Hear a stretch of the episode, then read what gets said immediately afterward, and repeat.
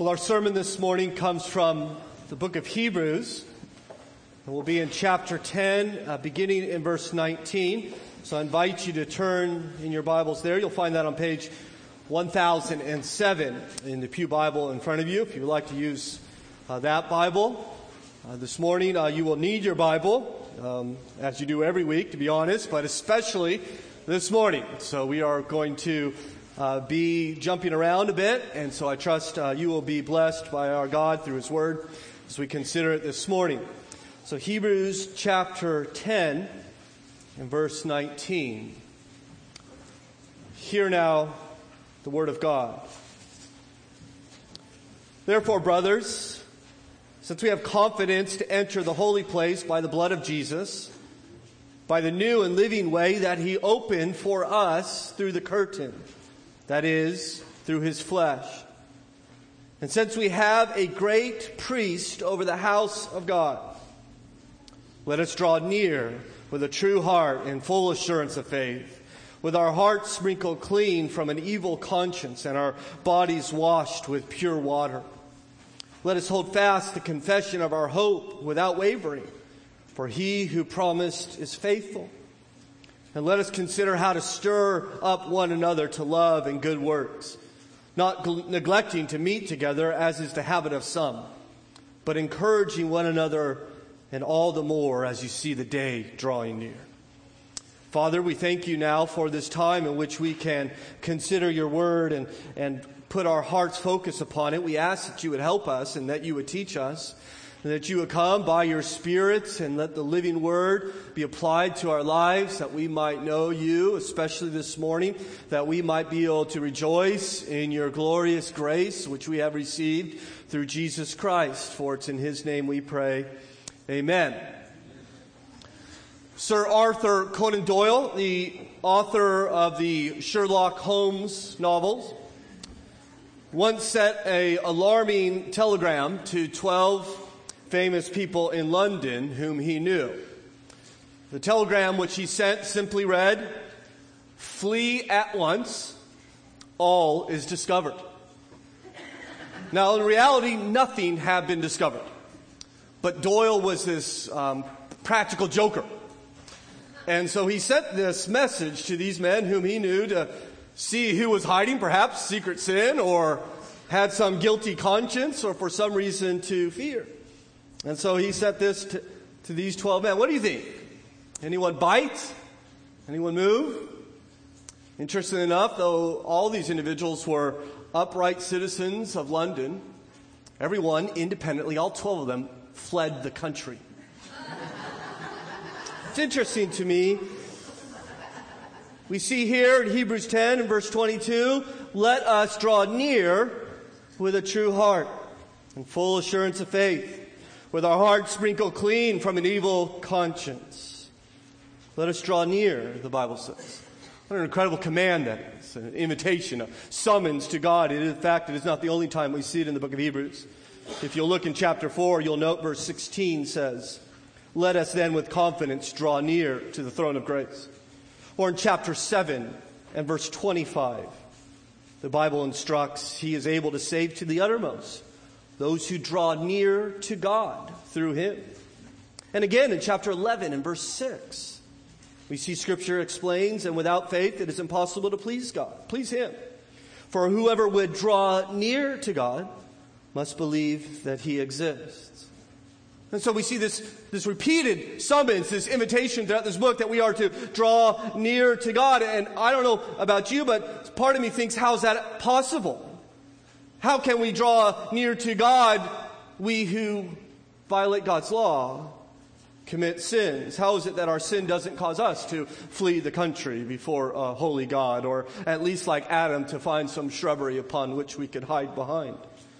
In fact, how is it that God himself, rather than us fleeing, how is it that God doesn't tell us to keep our distance, as he did with our father and mother, Adam and Eve, who are cast out of his presence and the way guarded back to God by a cherub, by cherubim and flaming swords? It seems like the message for God's people, especially throughout the old covenant, is not draw near in confidence, but it is stay back in fear.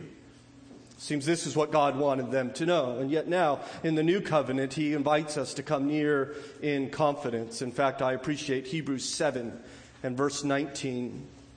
What a wonderful text we read when we see that for the law made nothing perfect.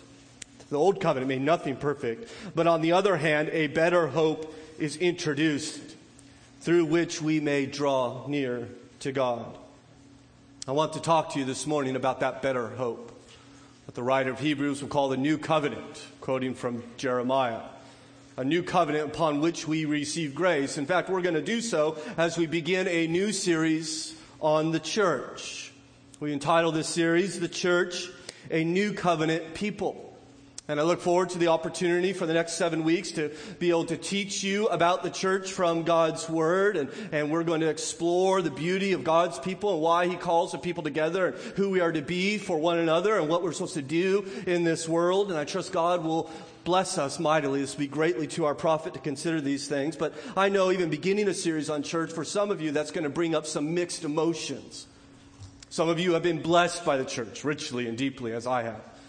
Some of you find your great delight in worshiping side by side with one another and serving and laboring and, and being supported by the church. But for others, the church has been a source of pain and has been a source of hurt and disappointment. Some have found the church to be judgmental and cliquish, legalistic, prideful, and downright mean. Many, you know, I trust, will not become part of the church, not because they don't believe in Christ, but because they have been hurt by Christ's people. Many will be part of the church, but the wound stays raw. And there continues to be a wall of mistrust and a defense of suspicion. I am aware of this. In fact, I, uh, many people are aware of this. One of my great heroes, Charles Spurgeon, who I like to quote to you, uh, was aware of the pain that churches can cause. Spurgeon himself a pastor. In fact, he pastored in London in the 19th century. And Spurgeon, even at a young age, in his early 20s, was preaching to 10,000 people who filled his auditorium. He did so without a microphone. In fact, Spurgeon, once, uh, once he got um, established in ministry, started a pastor's college in which he trained uh, pastors. But if you wanted to become a pastor at Spurgeon's pastor's college, he would actually measure your chest. Right? And if your chest was not large enough, you couldn't pastor God's people. Uh, so I praise the Lord for the microphone. I don't, right? I, he would tell me you get 11 people in your living room. That's all you get. Um, but Spurgeon, this massive man who would preach to 10,000 people who loved his church deeply and yet was hurt by it often, he would write these words. I believe they'll be on the screen. Give yourself to the church. You that are members of the church have not found it perfect, and I hope that you feel almost glad that you have not. If I had never joined a church till I have found one that was perfect. I would have never joined one at all. And the moment I did join it, if I had found one, I should have spoiled it. For it would not have been a perfect church after I had become a member of it. Still, and perfect as it is, it is the dearest place on earth to us. All who have first given themselves to the Lord should, as speedily as possible, also give themselves to the Lord's people. If it is right for anyone to refrain from membership in the church, it is right for everyone, and then the testimony for God will be lost to the world. Spurgeon says, Don't be surprised when the church hurts you. It is filled with imperfect people. It is filled with sinful people. I, in any way, do not want to minimize the pain in which has perhaps been inflicted upon you. Some of you have been hurt deeply and profoundly, and that scar may remain for the rest of your days upon this earth, and I am deeply sorry for that impact. But please do not understand when we begin to talk about the church that this place will ever be perfect. It will not, as long as you are here and I am here, and we are here. For we are not perfect people. And we will disappoint each other and we will hurt each other. I remember when I was thinking and praying about going to the ministry, I um, drew aside a mentor who had been in the ministry for some time and he said, Are you sure you want to go into the pastoral ministry? I said, I think so. I think this is where God's leading me. And he looked across the table as we shared breakfast and he says, You know, the sheep bite. And when the sheep bite, especially when the sheep bite, you must remember that you, pastor, exist for the sheep. And the sheep never exist for you. And the sheep bite. They bite pastors and they bite other sheep, and sometimes pastors bite the sheep, and sometimes a lot of biting going on. Right? It's imperfect. Right? And, and if you haven't been hurt by the church, give us some time. Right? Because it will happen.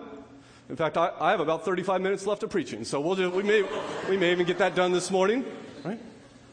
It is a perfect place, but I love how Spurgeon puts it. It is the dearest place on earth to us. I long for that to become more and more true of Hamilton Baptist Church. And so we start this series on the church, and we do so by discussing grace. This is a church that needs grace. Because we're imperfect, because we're sinful, we need the mercy of God upon us. We need the grace of God upon us. And my hope is that as we start here, simply really not even considering the church, but the grace in which we have received from God, and as you and I grow in our understanding of how we receive grace, we will likewise grow in our willingness to extend grace to one another. As we see here in Hebrews 10, we see a beautiful picture of this grace that draws us together. In fact, you can outline these six verses very simply. Many have followed the same outline, and I will do so the same. Uh, you see, he begins by saying you have two possessions. And then he secondly says, therefore, you have three privileges. And it's very simple to see you just look for the possessions with the word since we have. You see that in verse 19. Since we have. And then again in verse 21. Since we have. So those, those will be the two possessions that we have. And therefore we have three privileges. It's, um, every time introduced with this phrase, let us. Verse 22, let us. Verse 23, let us. And verse 24, and let us. And so next week, God willing, we're going to consider the privileges that we have as a church because of the grace that we have been given, because of the possessions in which we have. Today, we're just going to focus on these first three verses in this passage as we consider what is it we have in Christ? What is this grace and how does it impact us? My hope is as we do that God would give us a vision as to what the church can be. What Hamilton Baptist Church can become, a people drawn together in Christ.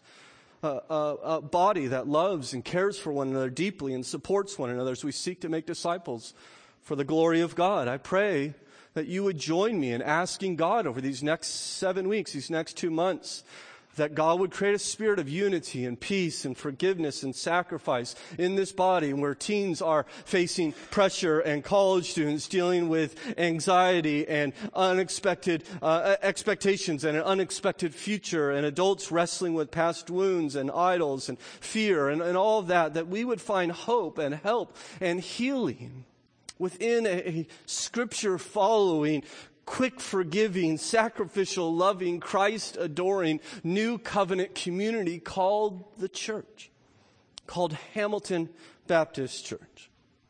And so this morning, let's consider what we have. Two possessions. First of all, we have access to the presence of God. Note verse 19. Therefore, brothers, since we have confidence to enter the holy places, the holy places here is a reference to the temple under the old covenant, and it was during the old covenant that God's people had the exact opposite of confidence. They had no confidence to enter this place. It was forbidden to them. And so what I thought we would do this morning, we're going to spend about 15 minutes. We're going to go to the Old Testament. I invite you to turn to the book of Exodus, which is the second book in the Bible. Exodus chapter 19 to be specific. And I, I hope what we can do this morning as we consider what God's people, how God's people used to live, that we will more fully appreciate how we get to live. And so in Exodus chapter 19, this is a wonderful passage in which God begins to enter into a covenant with his people, which he had just redeemed out of 400 years of bondage into Egypt. In verse 5 of Exodus 19, found on page 60 in the Pew Bible, you read, Now therefore, if you will indeed obey my voice and keep my covenant, you shall be my treasured possession among all people, for all the earth is mine. And you shall be to me a kingdom of priests and a holy nation. And God, who just redeemed these people out of Egypt by his outstretched arm, by his mighty power, says, listen, I want to enter into a covenant with you. I, I, want to create you to be a people. Up to this time, God had just been relating to people as individuals, persons. But for the first time, and from this point on, God is going to relate to those who follow Him as a collective people, as He enters into a covenant, not just with individuals, but with a people that He gathers together here. And I imagine they're pretty excited about this when God gives them this word, because they just seen that God is pretty powerful. And God just sent these ten plagues onto Egypt and then defeated uh, Pharaoh's army single-handedly by the parting of the Red Sea and collapsing upon them. And God shows up and says, listen, I, all the earth is mine, but I'm going to elect you. And I want you to be my treasure possession of all the earth. And I imagine there's great enthusiasm and excitement about this. And so God says we're going to enter this covenant. We're not going to do it right now. We're going to wait three days. I like you to perhaps uh, prepare yourselves as we see in verse 10 of Exodus 19. The Lord said to Moses, Go to the people and consecrate them today and tomorrow and let them wash their garments and be ready for the third day. For on the third day, the Lord will come down on Mount Sinai in the sight of all the people. And so he says, you got three days to get ready. Clean yourself, consecrate yourself, do some laundry. Let's get ready for God to come down. And he's going to, in verse 12, but prior to that, he, excuse me, he gives this instruction in verse 12, and you shall set limits for the people all around saying, take care not to go up onto the mountain or touch the edge of it. Whoever touches the mountain shall be put to death. No hand shall touch him, but he shall be stoned or shot. Whether beast or man, he shall not live. And so God says, I'm going to come down the mountain, but let's make one thing clear. No one's to go near the mountain. In fact, you need to set up a wall to keep yourself from the mountain lest you lose your life. I wonder what they're thinking about this. Okay, I understand getting ready for him, but now I have to have this barrier between us, and well, eventually God does come down on the third day. In verse 16, we read, On the morning of the third day, there were thunders and lightnings and a thick cloud on the mountain and a very loud trumpet blast, so all the people in the camp trembled. Well, how's that sound? Right? I don't know if you like thunder. I, I kind of like thunder, but when it gets close, that shakes you a little bit. What if you had thunder and lightning going on? And not just that, this thick cloud descends upon the mountain on this third day. And then someone evidently is blasting a trumpet just on top of it all. And then we come to verse 17. Then Moses brought the people out of the camp to meet God, and they took their stand at the foot of the mountain. He says, okay, guys, God's coming down to meet us. Let's go and meet him. And I'm not sure you would be so excited at this point. Certainly not once we read verse verse 18, now Mount Sinai was wrapped in smoke because the Lord had descended on it in fire. The smoke of it went up like the smoke of a kiln and the whole mountain trembled greatly. And so the mountain is now on fire and it's covered in smoke and it's shaking there. And, and, then in verse 19, and the sound of the trumpet grew louder and louder. And Moses spoke and God answered him in thunder. And so you got this trumpet going on. You got thunder and lightning and smoke and earthquakes and the trumpet's getting louder. I'm pretty sure at this moment the wall is unnecessary, right? I'm pretty sure like other people are pushing people forward. You're running behind. Women are crying. Babies are crying. I'd probably be crying, right? I mean, this is, this is, this is intimidating. What, what is going on here? Well, I love verse 20. Then God, then the Lord came down on Mount Sinai to the top of the mountain the Lord called Moses up to the top of the mountain and Moses went up. How would you like that job? He walks up into it what is God communicating to his people? Come near in confidence? No. Stay back in fear. Stay back. And Moses goes up the mountain and comes back down. The people want to know, okay, what happened, Moses? What did he say? And Moses said, well, he told me that he wants to live with us. And I'm not sure at this point if that's good news or bad news, right? Because you see in Exodus 25, they're to build God a house. You could turn there if you like. Exodus 25 and verse 8. And let them make me a sanctuary that I may dwell in their midst, God says. So they're going to build a sanctuary.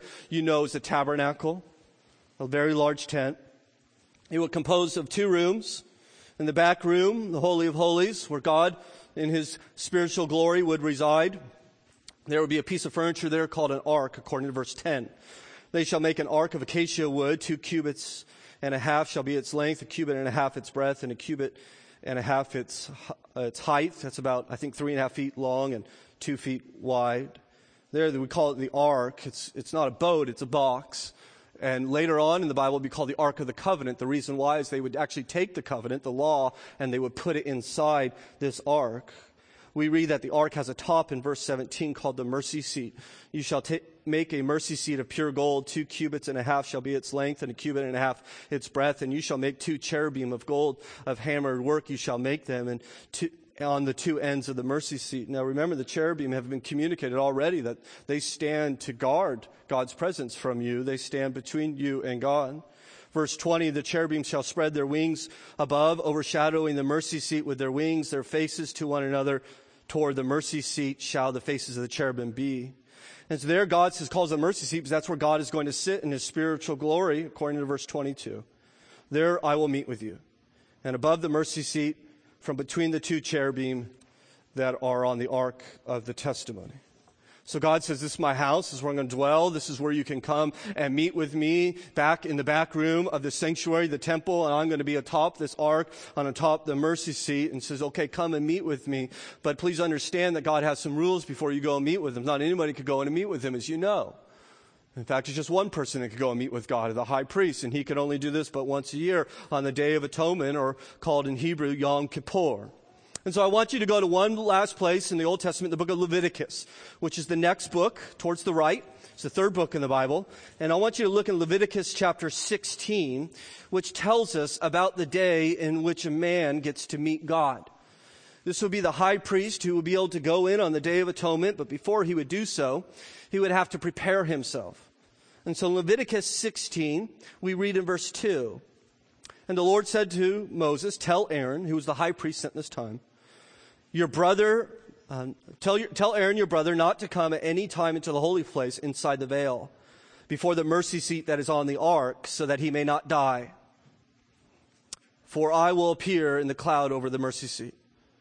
But in this way, Aaron shall come into the holy place with a bull from the herd for a sin offering and a ram for the burnt offering. He shall put on the holy linen coat, shall have the linen undergarments on his body, and he shall tie the linen sash around his waist and wear a linen turban. These are the holy garments. He shall bathe his body in water and then put them on. And so you see there's this massive preparation that the high priest has to do even before going into this place. Now God certainly isn't concerned with dirt. God doesn't care about, God made dirt. Dirt doesn't bother God but it is a symbol of this moral uncleanness that cannot be borne in God's presence, right? And you go and meet with someone important, you want to meet, you check the mirror, don't you? Right? You put a breath mint in or smell your armpits or whatever you need to do to go meet someone. You want to be presentable. And so God says, I want you to be presentable. You need to wear the right clothes and the right washings. And some tradition has, we're not sure if this is true or not, but so one tradition says that the high priest would, maybe you heard this, tie uh, bells onto the hem of his garment, that you would actually hear him moving around there behind the veil. And if the bells stop ringing, well, the high priest has stopped breathing. And they would actually tie a rope around his ankle because who wants to go in after him? Right? And so they would drag him out there if God struck him dead. You see this preparation. What is God communicating here? Draw near in confidence? No. Stay back in fear.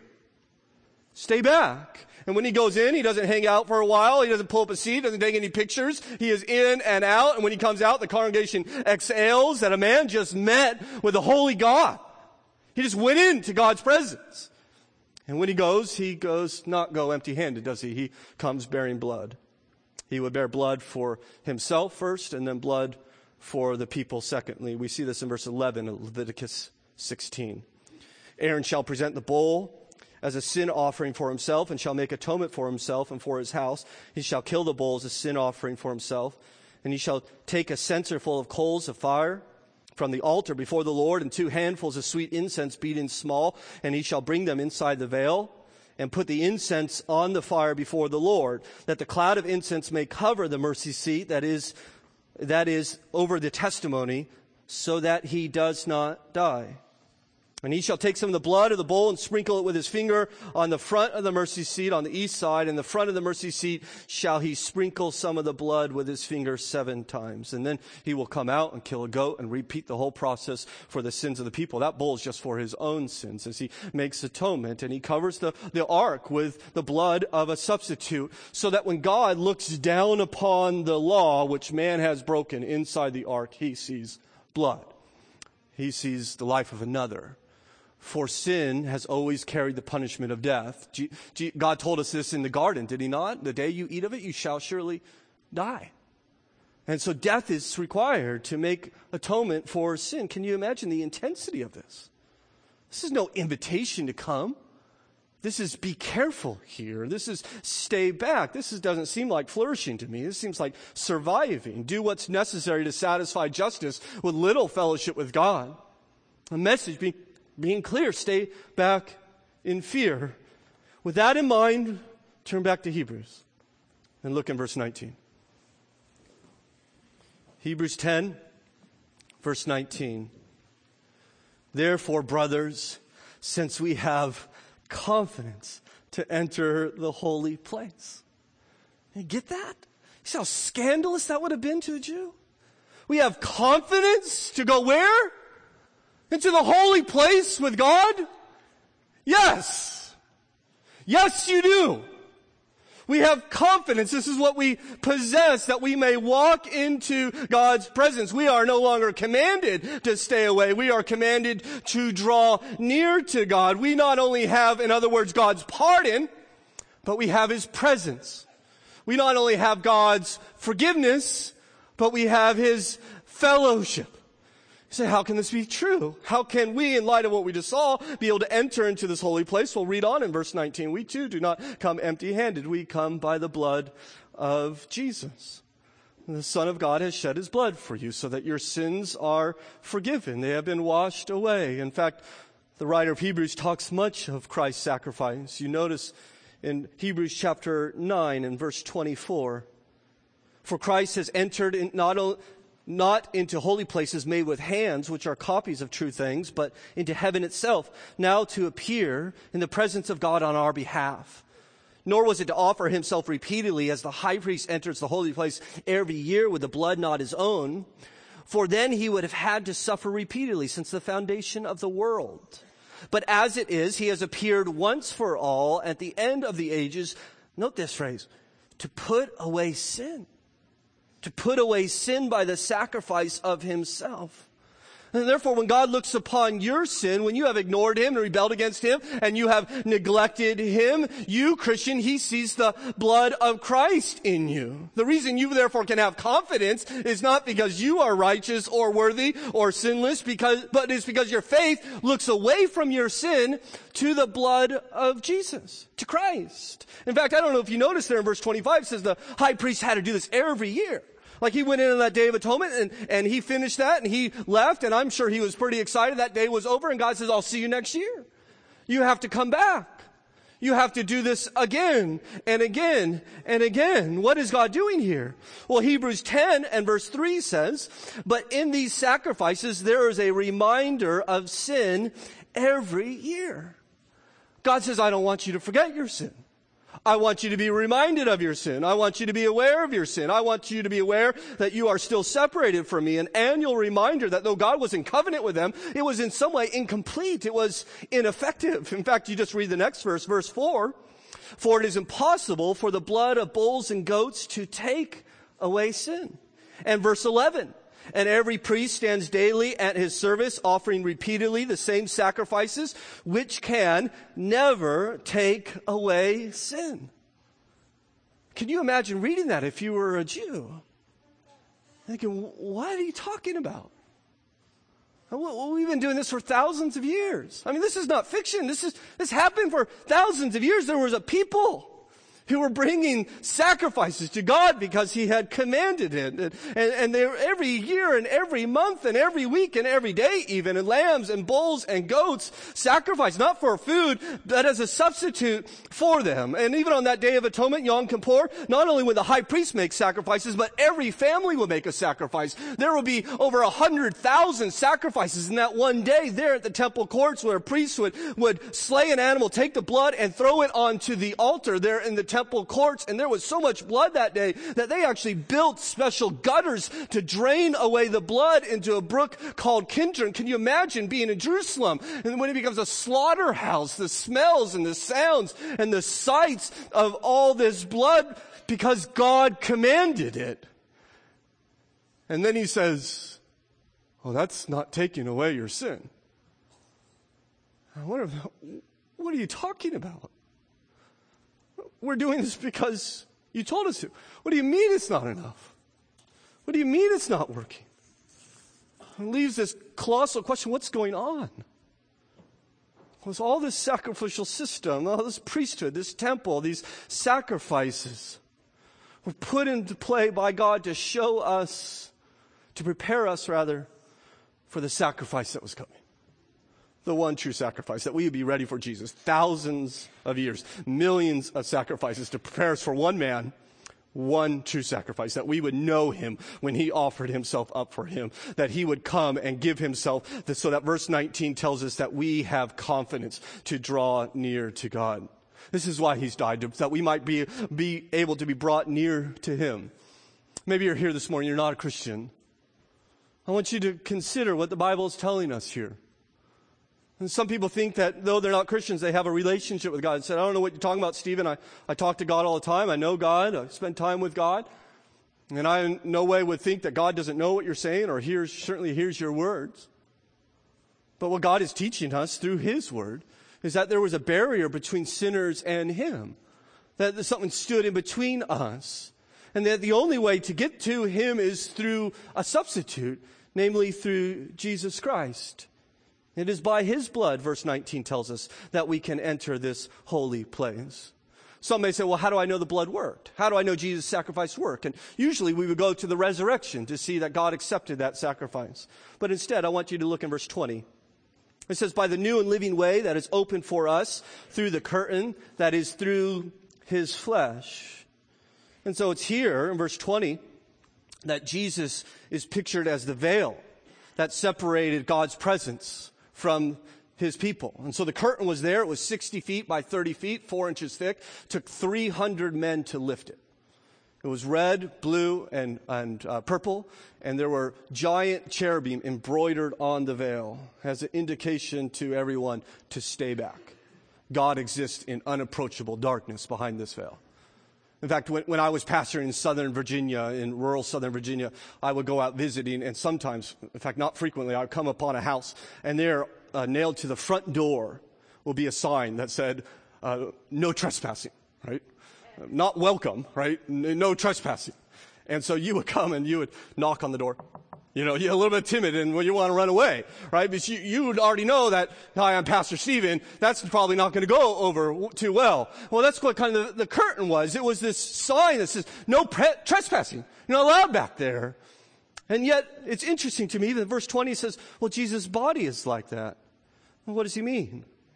Well, he says, look again, by the new and living way that is opened for us. It's open now. It's no longer closed through the curtain that is through his flesh. As you know, that is on Jesus breathed his last. The, the veil was torn in two. It was the King James rent asunder. It was separated now. And now God has invited us to come into his presence, not through a curtain, but through the body of Jesus Christ. He has made a way for us. He has died not simply for our forgiveness, but for our fellowship.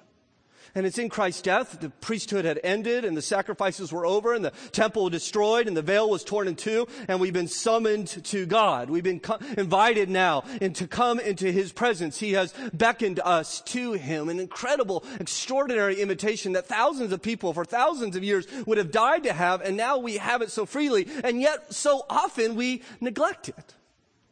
We choose not to come. We choose to stay back.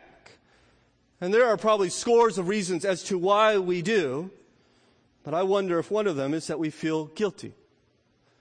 I wonder if sometimes we feel unworthy and dirty and defiled and we commit some sin and what we do is we say, well, I committed that sin. I want to keep some time between that sin and when I draw close to God. And so I'm going to banish myself for a little bit and I'm not going to read God's word and I'm not going to talk to, about church or even go to church and I'm certainly not going to pray to God in light of this sin I just committed. And then once some, enough time has passed, then we come back sheepishly into God's presence. Then we open the Bible up. Then we call out to Him in prayer. Or maybe we try to do something else. Maybe we try to do good things. So I've committed this sin and now I'm therefore going to do these nice things. And we say, God, I'm going to do this for you and I'm, I'm going to do this for you and I'm going to stop doing this. And we start driving the speed limit and we call our mother and we up our offering and we have all these good wonderful things we do and we come to God and say, okay, I know I did this sin, but, but I, I, I've done these things. And we lay them at his feet.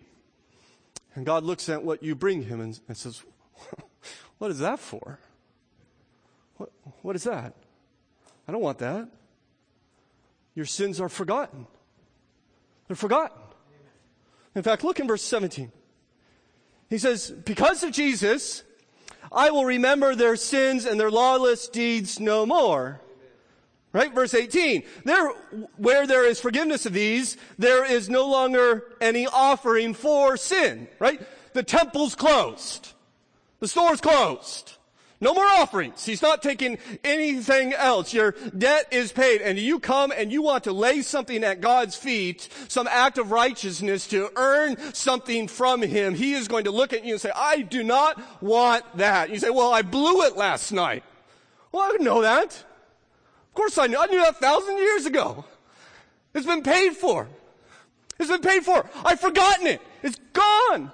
And so stop bringing these things to me. The store's closed. The temple's closed. I don't want it anymore. The sin is forgotten.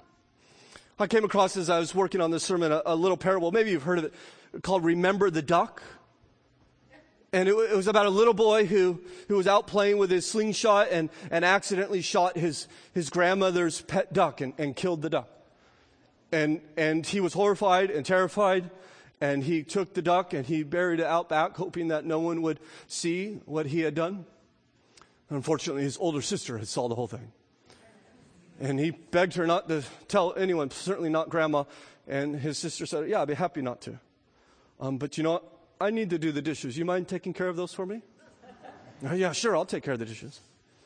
a little bit later, it's her time to take out the trash, and she walked up to her little brother and tapped him on the shoulder and said, You remember the duck? And off he went to take out the trash and time to sweep the floor. And she said, remember the duck? And off he went, time to make the bed. She came up to him and said, remember the duck? And off he went to do her duty. And eventually he had enough. He couldn't take anymore. So he went to his grandmother in great fear in his heart and confessed his sin and his grandmother, to his great surprise, hugged him and thanked him for coming to him, coming to her. And she said to him, I was at the kitchen sink I saw the whole thing. I've just been waiting for you to come to me.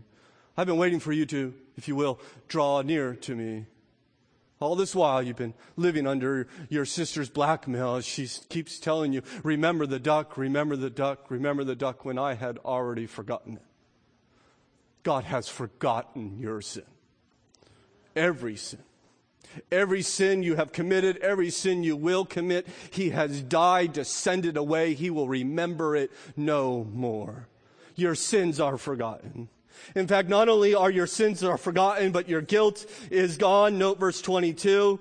Let us draw near with a true heart and full assurance of faith, with our hearts sprinkled clean from an evil or sometimes translated guilty conscience. You are not guilty, Christian. You are not guilty.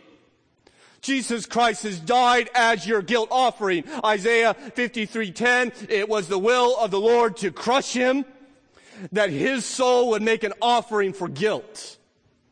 You're not guilty because Christ has died. He has taken your guilt away. And as I have shared with you in the past, I know in our sin we were as good as condemned. The law judging us was impeccable. The charges against us substantial. The evidence convicting us insurmountable. The witness opposing us reliable. The accuser denouncing us indisputable. The arguments damning us irrefutable. The defense supporting us disgraceful. The judge assessing us irreproachable. The sentence before us eternal. The prison house to house us unbearable. The guilty verdict undeniable. But then Christ has come. And Christ has died. And the charges have been dropped, the evidence tossed aside, the witness silenced, the accuser muzzled, the argument stopped, the defense has rested its case, the verdict has been rendered not guilty. Not guilty. There is no condemnation for you if you are in Christ Jesus. It's tossed aside. Your guilt is gone. Please do not judge yourself by how you feel. Your feelings are not reliable. Evaluate yourself by what God says about you. And He says you are not guilty. There is no condemnation for you. In fact, not only are you not guilty, He wants therefore your conscience to be clean. You see that in verse 22 that he has with our hearts sprinkled us clean from an evil conscience, a guilty conscience. He wants to remove that guilt, which is totally antithetical to the old covenant, which wanted to remind us of our guilt and remind us of our guilt and remind us of our guilt. But Christ has come, according to Hebrews 9 and verse 14, through the blood of Christ, who through the eternal Spirit offered himself without blemish to God to purify our conscience from dead works. He wants to purify you. And you say, I'm not worthy to come into his presence. I don't know, you ever hear that voice? Not, you're not, what are you doing here? What are you doing praying to him after what you did last night? Are you kidding me? You have the arrogance that should come to him? You ever hear that voice? It's not God's voice. That is your accuser's voice. You're not coming because you were ever worthy. You're not coming because you were ever righteous. You are coming because Christ is righteous and you are in Christ. You have been made clean, he says. Your conscience is clean. His blood has purified you. I love the, the, the story that Martin Luther once told. He said he was having a dream and it was a dream of Jesus knocking on his door. And Luther began terrified that Jesus was at his door and his house was a terrible mess. And so he got up and he's running around his house trying to clean up his house. And the more he runs around, the messier it gets. And finally he gets afraid that Jesus is going to stop knocking and he's going to walk away. And so finally he opens the door and says, Lord, if you are willing to come into a house like this. And when he turned around, the house was perfectly in order. This is what our God does for us. He cleans us. He casts our guilt aside. If you're not a Christian here, do you see how utterly different Christianity is from all other world religions? Jesus has not come to give us a moral code or simply someone to follow or some guidance in life or protection or anything like that. He has come because we are in desperate need of a Savior. We need to be saved. We need grace. Now, for my Christian friends, please do not shut yourself off from that which Christ has died to secure for you. When, when I started pastoring here, um, the church, church gave me this phone. Um, and, and, I thought that was pretty cool. I was excited that I, that I got a phone um, from the church. It was a nice little plus. And I, I get uh, my emails on this phone, and you could reach me whenever you want on this phone, and uh, you could te- text me on this phone. And it's, it's a remarkable, uh, remarkable device. Um, and you could check sports scores on this phone. We won't do that this morning. Some of you are a little raw, raw I think. Um, but it takes phone calls. I don't know if I mentioned that. Performs minor surgeries and um, does a bunch of wonderful things. And and I, I'm not getting the fullness of this phone. I've reached that age where I can no longer learn technology. I think, and so um, I'm I'm not um, I'm not using this phone to its fullness. Certainly not. Sometimes my little baby carries it around and she finally hands it back to me and there's some whole new screen I didn't even know about. And uh, she's doing something wonderful on it. Uh, I think that's how Christians sometimes relate to grace. Like we understand grace and I get grace and I can kind of manage my way through grace and I know I need grace. But we're certainly not using it to its fullness. We get a little bit of it, but we still want to stay back because we want to earn our righteousness. No, we come to God saying, I've sinned, I've blown it, I hate my sin. I just hate, I can't believe I said that. But I'm not here, God, because I'm perfect. I'm here because I'm in Christ. I don't come on my own authority. I come in Christ. Which lastly leads to, and I know our time is over, but let me just spend a minute. We have an advocate over the house of God. You see that in verse 22. Let us draw near, oh, excuse me, verse 21. Since we have a great priest over the house of God. The house of God here, if you look in Hebrews 3 6, is not a building. It's us. We're the house of God. Right? So though we call this a sanctuary, it's, it's not a sanctuary. That is, it's not, I mean, God doesn't hang out here during the week hoping someone will stop by and meet with him, right? This is not, it's a building. We are the house of God. In fact, I, uh, last week I was driving my family to church. I, I, we pulled up the church. I'm getting the kids out, and I said, "Okay, kids, we're at church." And my four-year-old Magdalene looked at me and said, "That's not the church. We're the church." Right? and I, I just love it when my four-year-olds correct my theology. I praise the Lord for that. Right? That's true. It's not the church. We're the church. This is the church. We have a high priest over, he's this go-between uh, over us that we might go to God. So we go to God with our high priest. With, have you ever been someplace where you're just uncomfortable to be? Right? Like you're here and you're like, I don't know if I should. I, I, get that way whenever I go to the mall. I just know I'm not supposed to be here and I want to leave quickly.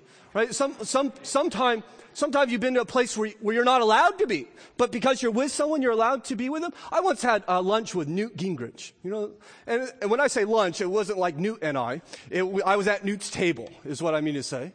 But I was there with Newt, and I, when, at that time, I thought that was pretty cool. Now I think I know better. But uh, uh, anyways, I mean, I'm sure Newt's a pleasant guy. Don't get me wrong. Uh, but there I am. I'm, it's Newt and Stephen, and I and I get this invitation not because Newt calls me and says, "What are you doing Tuesday afternoon?" I'm there because I'm interning with my congressman, which means I'm carrying his briefcase. Right? And so I sit at the table.